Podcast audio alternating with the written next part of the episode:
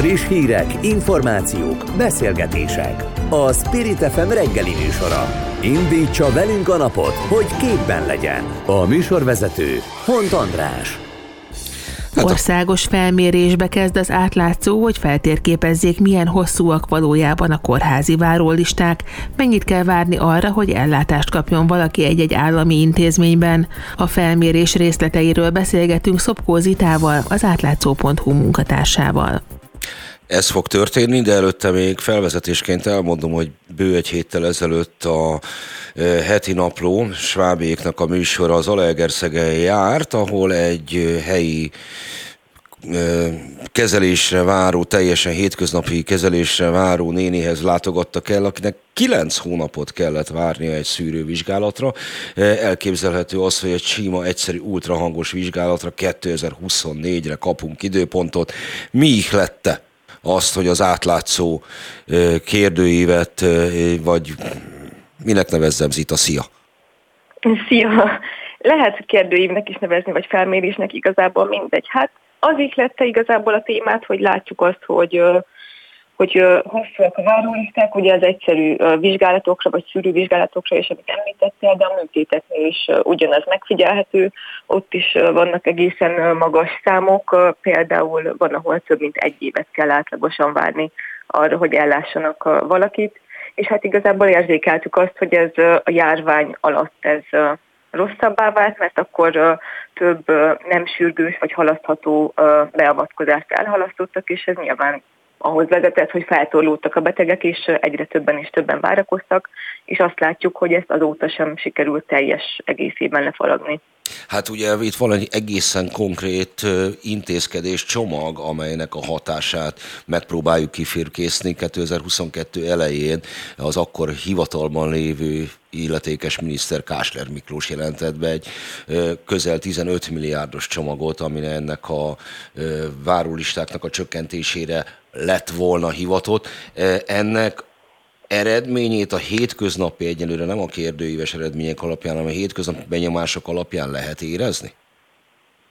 Hát valamennyire csökkentek. Most, ha az idei évelejei adatokat látjuk, akkor azt látjuk, hogy valamivel kevesebb ben várakoznak a várólistákon, de ez még mindig azt jelenti, hogy nagyjából 40 ezer beteg vár valamilyen beavatkozást. Elvetted a lehetőségemet, ezt akartam megkérdezni, hogy hány beteg áll jelen pillanatban a kimutatás szerint sorban.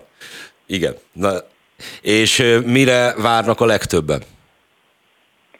Hát ami a leggyakoribb, az a térprotízis műtét, vagy szaruhártya műtétek, mm, azokra januári adatok szerint nagyjából egy év, de itt egyébként nem csak az az érdekes, hogy egy-egy műtétre mennyien várakoznak, hanem az is, hogy elég jelentős különbségek vannak régiós szinten. Vegyük például a, a térprotézis műtétet, ott azt látjuk, hogy a jelenlegi adatok szerint a Nyugat-Dunántúlon az elmúlt fél évben átlagosan 570 napot vártak a betegek, hogy ellássák őket, a dél alföldön pedig 70, 70 körül, tehát itt egy 500 nap különbség van, ami azért ugye elég jelentős lehet, hogyha valaki valaki műtétre szeretne. Hát nem jelentős, hanem effektíve megdöbbentő.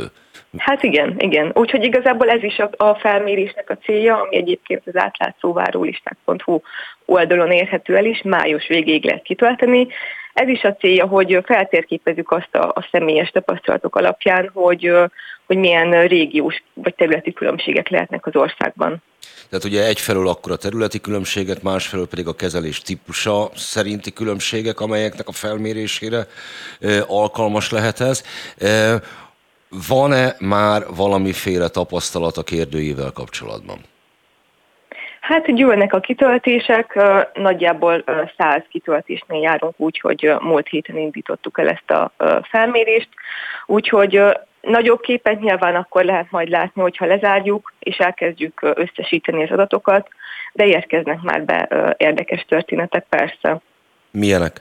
Most nyilvánvalóan nem azt szeretném hallani, hogy Kovács Gézáné hódmezővásárhelyen a hát Szegedi hát, út háromban mit mondott, hanem úgy tipizálhatóan, vagy mondjuk eléggé Elég sok olyan van, ami, ö, ami akár egy éves vagy több mint egy éves várakozásról számol be, és vannak olyanok is, akik egyébként azt írták, hogy nem várták ki azt az időt, hogy sorra kerülnek ilyenek, és átmentek a magánegészségügybe, ami ugye szintén azt eredményezi, hogy hát sokat kell érte fizetni, több százezret, vagy akár ennél is többet, és ugye nyilvánvalóan ezt nem teheti meg mindenki, szóval ez is növelheti a, a különbségeket, hogy aki ki tudja fizetni, az hamarabb sorra kerül, aki pedig nem, annak nincs más választása, muszáj kivárnia azt az 500 napot akár. Hát és ugye aki ki tudja fizetni, annak adott esetben lehetősége van arra is, hogy az előbb már e, említett területi egyenlőtlenségeket leküzdje, akinek van pénze, azt tud kapcsolatokat is teremteni, tehát mondjuk olyan helyre bejelentkezik átmenetileg, ahol nem kell ennyit várni. Vége mindenképpen Persze. az lesz, hogy a legkevésbé tehetősek maradnak a lista végén. Igen, igen, abszolút ennek ilyen hatása is lehet. Mi az, amit a régiót említettél, ami Magyarországon belüli regionális megosztást jelenti, de amikor adatokkal foglalkoztatok, abban akkor bármilyen európai összehasonlítást lehetett nézni, hogy hogyan is állunk váró listákban, mint a post-covid időszakban? Én legutóbbi adat, amit láttam, az a Covid előtti, ott egyébként nem állunk olyan rosszul, hogyha más uniós országokkal összevetjük. Azt, hogy azóta mi a helyzet, én arról nem láttam, hogy lenne felmérés. Akkor most már csak egyetlen egy dolog van hátra, kérlek szépen még egyszer ismételd el érthetően, hogy hol érhető el a kérdőív. Zenben a kérdőív az átlátszóvárólisták.hu oldalon érhető el, és május végéig lehet kitölteni. Szopkó Zitával, kollégámmal, az átlátszó.hu munkatársával beszéltünk a kórházi várólistákról. Szia! Szia!